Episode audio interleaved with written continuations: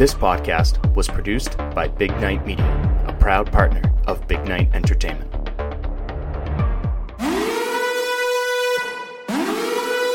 Hey, you know what? It's really fun to be here. Y'all know that theme music? Yeah, yeah, yeah, yeah, yeah, yeah, yeah. Pierce buries it. Tatum drives down This is my in-season ticket to you kidding me?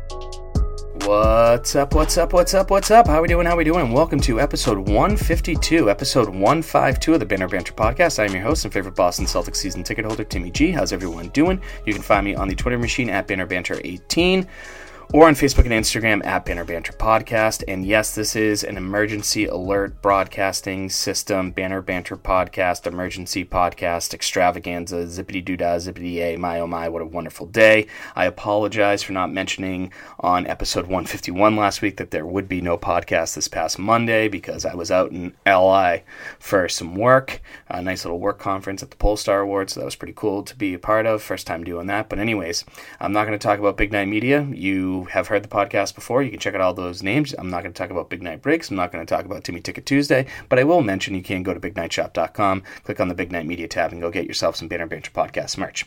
So, this is an emergency NBA trade deadline. What did Brad Stevens do? How did Brad Stevens help this basketball team? It's his first ever NBA trade deadline, you know, for taking over Danny Ainge after Danny Ainge left and Brad Stevens no longer the coach, all that stuff. So, a little nervous for Brad because we all know I'm Team Brad Stevens here, so I was a little nervous. But I we'll, we'll we'll talk about it all. So this is how the podcast is going to work. It's going to be quick one. 16, 17 minutes, maybe even banner 18 minutes. Who knows? So first off, we're going to talk about the deals and then we'll break them down one by one after I tell you the deals. Sound good? Great. Now, just keep this in mind. Remember, the keys for the trade deadline were obviously improving the team, improving the defense, since that's the number one thing this team is about. That's the face of this team right now, their defense. Getting a shooter, getting a better backup big man while staying under the luxury tax so they are not repeat offenders, which means ownership down the road would be more willing to spend some money when the time is right in the future. Great. Got it? Get it? Good? Awesome. Okay, let's move on. So the first deal of the day, the Celtics traded PJ Dozier, Bol Bol, some cash, and a future second round pick to the Orlando Magic for another second round pick down the road. Now, for those of you that don't remember, the Celtics got PJ jo- uh, Dozier and Bol Bol from the Denver Nuggets for Juan Hernangomez for a salary dump, basically, so that again the Celtics could stay under the luxury tax, which I'll talk about in a little bit. The second deal of the day, which to me is the biggest one. The Celtics ended up trading Josh Richardson, a 2022 first round pick that is protected from slots 1 to 4, so picks 1 to 4. If it lands in that way for the Celtics, the Celtics get the pick. If that happens, that would be probably the worst thing on the planet. And they also traded Romeo Langford for Derrick White from the San Antonio Spurs. The final deal of the day was the Celtics trading for Daniel Theis, bringing him back from the Houston Rockets for Dennis Schroeder, Enes Freedom, and Bruno Fernando. So, all in all, the Celtics got a second round pick, Derrick White, and Daniel Theis, but also got rid of seven players, which now opens up five roster spots, which again, I'll get into in a little bit. So, first off, let me just talk about the Derrick White deal because I love this deal. So, let me just get that out there. I love this deal. With that being said, I was a huge Josh Richardson fan. Huge. If you listen to this podcast, you know that I thought he was a great piece for this team, a nice veteran, uh, nice veteran guy to have. He was a good locker room guy as well, from everything that you heard. His shooting percentages went up. He was a good defender. Accepted his role for coming off the bench. You really can't say a bad thing about him. Sure, every once in a while he was a little inconsistent, but I wish him nothing but the best going down the road. Big Josh Richardson fan. But even bigger than the Celtics getting rid are getting Derrick White. They got rid of Romeo Langford. Romeo Langford is never going to have to be talked about again. Oh my God. You, you could just feel the weight off my shoulders. I was right the entire time. He's gone. Bye bye bye. Like you're in an NSYNC song. See you later. Adios. Maybe Gregg Popovich will turn him into something, and I, you know, he'll be like an NBA All Star in three years. Who knows? I'm not gonna. I I would put a thousand dollars on that in Las Vegas. That will never happen. But can you imagine trading the 14th pick in the 2019 NBA draft for the 29th pick in the 2017 NBA draft? I mean, Romeo Langford on this basketball team, he played 94 games in four NBA seasons. There's 82 games in a season. Think about that. The kid is made of glass. You feel bad for him because clearly he was talented at high school and for a short period of time in Indiana before he got a thumb injury. So it sucks, but I mean, this kid averaged three and a half points, two rebounds, and shot 30% from three. 30% from three while he was here. And he was the 14th pick in the NBA draft. He was a motherfucking lottery pick. So, with that being said, I have collected some of Romeo Langford's best highlights as a member of the Boston Celtics, and I'm going to play a nice little montage for you right now.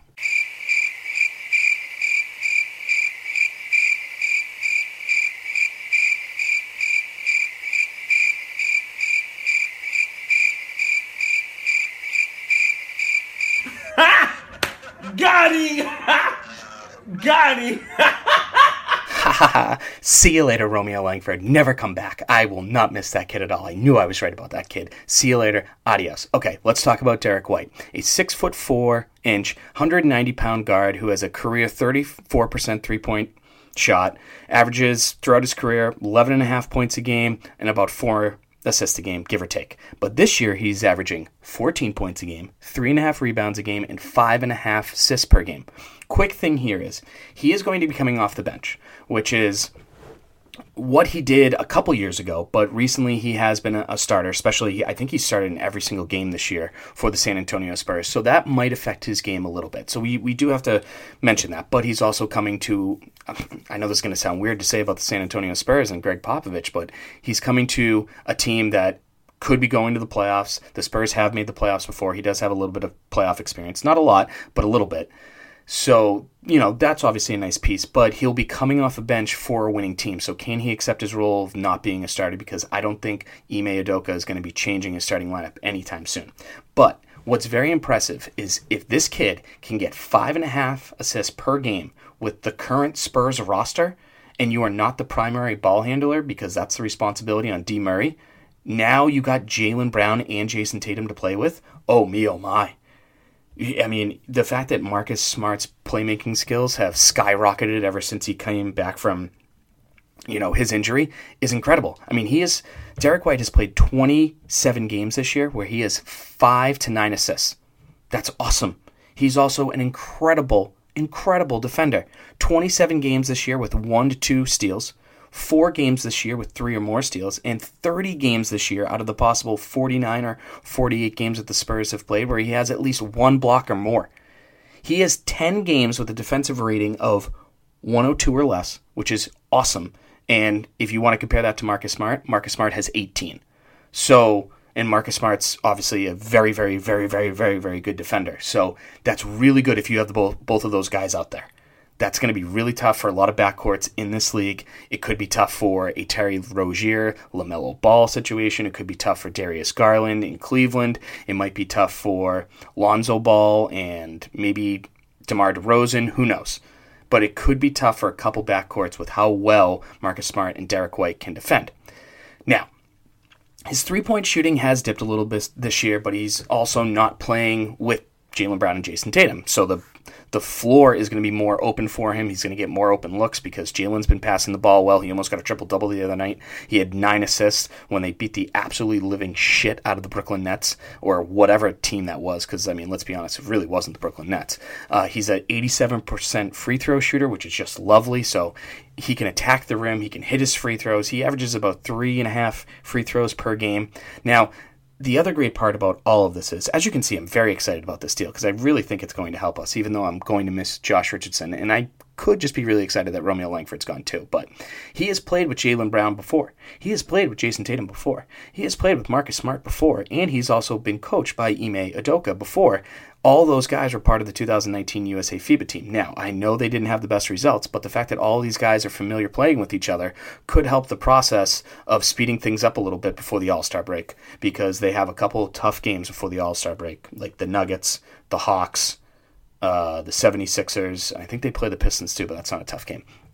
But this could also get rid of the double big starting lineup with Al and Rob that has been working as of late, but it's a good option to have that Derrick White can also start for you. You know, if a team goes a little bit smaller, you could start Rob and Jayson and Jaylen and Derrick and Marcus. I like that. And he and the other good thing is he's also going to be here for a while. He's only making 15 million dollars this year. He's going to be here until 24 the uh, 24 25 season where he's making about 18 and a half yeah, almost $19 million a year. So basically, the money that Romeo Langford was making and Josh Richardson was making is pretty damn close, if not identical, to what Derrick White is making this year. So there's no issue there with salary cap or luxury tax or anything like that. So then the next deal we can talk about, because I'm not talking about the PJ Dozier Bol Bol deal, because that's just a joke. Daniel Theis, he's back. I am not going to lie, I'm a little excited about it. Um, it's better than just being like, yeah, you know, whatever. Dennis Schroeder was a good backup plan for Marcus Smart and Jaylen Brown when they were hurt, but he's not getting a lot of minutes as of late. His production level has dropped immensely now that everyone's healthy, so he's not getting the same opportunities. Sometimes he's playing with Jaylen and Jayson both, so that means he's not getting as many shots up, whatever the case may be. It was just a shame. It was a little bit too late that Ime played Marcus and Dennis so much. Maybe if we learned that earlier, they could be in a different spot. But he is he was going to be a free agent this season. He's clearly going to go walk for nothing, so it's nice to get at least something for him. Now, are we really going to miss Enes Freedom, who posted one of the dumbest videos today on Twitter? Like, I don't miss. I'm not going to miss that guy at all. Uh, you know, rest in peace to Kanter. Uh, you know, Kanter Banter.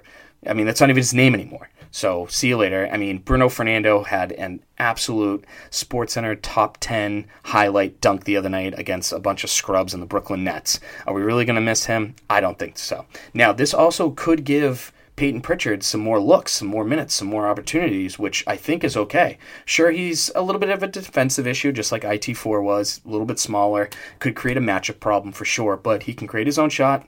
He obviously can shoot the ball pretty well, especially when he gets a lot of looks and gets in a lot of rhythm. He, Payton, you know, has had a lot of DNPs lately, which which sucks because Payton Pritchard is a reasonable NBA player. So he can also play with the starters from time to time. So I think that's also a good thing that you're giving one of the young guys an opportunity. This could also give Aaron Nesmith a little bit of an opportunity as well. Maybe he can get his shot going. You know his defense is there. You know he's a maniac, willing to throw his body all over the place. So the fact that you get rid of Schroeder and you get rid of Romeo, and then you can kind of add that with Payton and Aaron Nesmith you know, you may say right now, "Whoa, well, what the fuck? That sucks." But next season, because let's be honest, none of these moves are banner 18 material. I think we can all agree on that, right? Like they are going to make the team better. They're going to fight maybe for that four, five, six seed. We'll see. Right now, they're half game out of the six seed, which means no playing. So it it it it could help in that way to for the future to give Nesmith more looks, give Payton Pritchard more looks, while also still having Daniel Theis and Derrick White come off the bench because as of late, Ime Udoka has only been playing eight guys. He's only been playing Tatum, Brown, Horford, Rob Williams, Marcus Smart, Schroeder, Josh Richardson, and number 12. So now you have number 12, Nesmith and Pritchard, some young guys with all these other veteran guys who are still young. I mean, Jayson Tatum's still young, Jaylen Brown's still young, Marcus Smart, old, Derrick White, young, Time Lord, young. You know, the list goes on and on. But Daniel Theis is back on a couple year deal. Eight year eight million this year, about eight and a half next year, and then nine in 23, 24, and then it's a team option. So Daniel Theis is going to be here for a little little bit. I think Daniel Theis is a nice backup. He's not great. He's not good. He's a reasonable backup if Al or Rob get hurt or get in foul trouble. Because if Time Lord for whatever reason, oh my god, just the thought of it, if he got hurt or if Al got hurt, you're bringing in number 12 or Bruno Fernando or Enes Freedom. And as much as number 12 has improved this year, as long as he's standing in a corner and does absolutely nothing on the offensive end, he, it, he's nice to have off the bench here and there when he does perform, because when he doesn't perform, it's brutal. But to have number 12, Daniel Theis, They have played together, so they're familiar with each other. He's also played with Marcus Smart. Him and Marcus Smart had a good pick and roll rapport with each other. If Ime wants to do a double big lineup, him and Al Horford have played together. Him and Rob Williams have played together. Um, clearly, the Jaylen and Jayson like him. If they're willing to bring him back, I don't think Brad Stevens is going to try and upset those guys at all. Daniel Theis loved playing here. Now, and they've been through a lot too. They've been through a couple Eastern Conference finals together. So it's not like a crazy thing. Now, he does foul a lot, which has always been an issue. You know, his three point shot this year has not been great, but you could argue his three point shooting is better than Freedom Bruno Fernando's. And I know Enes Freedom's last shot in a Celtics uniform was a made three pointer, but get the fuck out of here. Daniel Theis is a better three point shooter than that. He here's the thing Daniel Theis, if it wasn't for luxury tax and salary cap and all this other shit, he would still be on this team. Like if Jayson Tatum's um, max extension was two years ago or three years ago before they got rid of Theis, Daniel Theis would still be here. The, tr- the Celtics literally traded him two years ago for nothing just to clear up some salary cap space so they could get a couple guys before they re signed Tatum. Simple as that. So, all in all, not bad. But let's talk about the luxury tax real quick. I'm not going to get in depth with this, but every NBA team that goes over X amount of dollars for their team salary have to pay a luxury tax. This luxury tax gets higher and higher the more and more you go over it and the amount of years you continue to go over it. So like the Lakers, they've been going over it forever, so they have to pay more more ugh, how do I say this the right way? They basically have to it's like an interest rate. They have to pay more and more every single year as it goes. So staying under the luxury tax for a team that might not win a championship while they got a good young piece and a solid backup center, even though you you did look, it looks like you got rid of a lot of players. I think is a good thing, and I think Brad Stevens crushed this. So right now, the Celtics have five open roster spots, and they are three and a half million dollars under the luxury tax line, which is lovely. This always well, this I feel like is going to make them be spenders in the buyout market. Not big time spenders, but they can fill up four roster spots and they could find some shooting to help this team, and then maybe they can play nine to 10 deep versus playing eight deep right now. So, your team right now Marcus Smart, Jayson Tatum, Jaylen Brown, Al Horford, Rob Williams, Derrick White, Aaron Nesmith. They're going to bring down Sam Hauser from the Maine Red Claws, or sorry, Maine Celtics. My apologies. Brodric Thomas, Daniel Theis, number twelve. Not not too shabby, especially when you have the opportunity to add four more spots. Now, I don't, I don't know. To be honest with you, because the Celtics have been playing some very good basketball as of late, even if it is bad teams, it is a little weird that they went all out and made these decisions. I'm not going to lie. You know, they've been playing some very very good basketball for sure. And since January 15th, the Celtics have only lost one game by double, digits, and they are 13 and 3 in that time span. So the other two games were within 10 points. I think it was like a 9 point and a 4 point, some if I remember correctly. This week they have the Denver Nuggets at home. So a quick turnaround to get everyone together. Hopefully Derrick White and Daniel Theis can play because if not, you're looking at Smart, Brown, Tatum, Horford, Time Lord, Nesmith, Hauser, Brodric Thomas, Daniel, uh, and number 12. So a really short bench when you're already short as is with five open roster spots. The Nuggets have won seven out of the last 10 games. Jokic is one of the best centers, best players in the league, so it's going to be a tough matchup for Rob. I'm actually excited for this opportunity for him because Joke, the Joker does everything. I mean, Jokic just does everything. He does everything rebound, pass, ball handle, shoot, like, he does it all. Now, the reason why I brought up the double digit loss since that one double digit loss in January 15th, that was actually against the Atlanta Hawks down in Atlanta, where we really thought everything was about to fall apart for the Celtics. And they're going to be at TD Garden on Sunday at 2 p.m. So the Celtics have two home games here.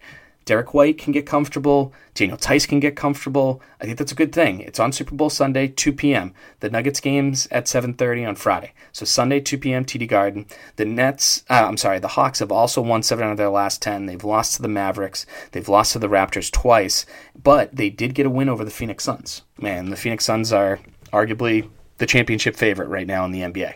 But at the end of the day, I think this was a good first NBA trade deadline for Brad Stevens. I would give him a B plus, A minus. You know, obviously I, I was a big fan of Josh Richardson and also giving up a first round draft pick. I feel like was a little bit of an overpay, but they got better defensively, which is clearly the face of this team, which I am okay with. They stayed under the luxury tax. They they now have a good core for the future. They now have options in the buyout market. They got some big man help just in case, which is great. And I think they can add a shooter in that buyout market. But it could be worse for the Boston Celtics. But this is a 31 and 25 basketball team that has a good shot on going on a good run here before the All Star break. Tatum is going to be starting in the All Star game because Kevin Durant's going to be hurt. So congratulations to Jayson Tatum there. So that will be great. And yeah, that's it. So we'll talk to you on Monday on episode 153, recapping the two games from this weekend, seeing how Derrick White and Daniel Theis fit in, and then we're going to preview the big match matchup on Tuesday night in Philadelphia on TNT between the Philadelphia 76ers, Joel Embiid, James Harden, and the Boston Celtics. It's going to be pretty crazy. But thanks for tuning in, uh, especially on a Thursday night if you are listening right when it gets released at 7 o'clock. I really appreciate it. We'll talk soon. Toodles and noodles, X's and O's. Bye bye. Sorry, but I'm gone. I'm history. And I dedicated my life to the Boston Celtics. I dedicated my life to the fans Boston. I did my very best to please each and every one of you. Good night.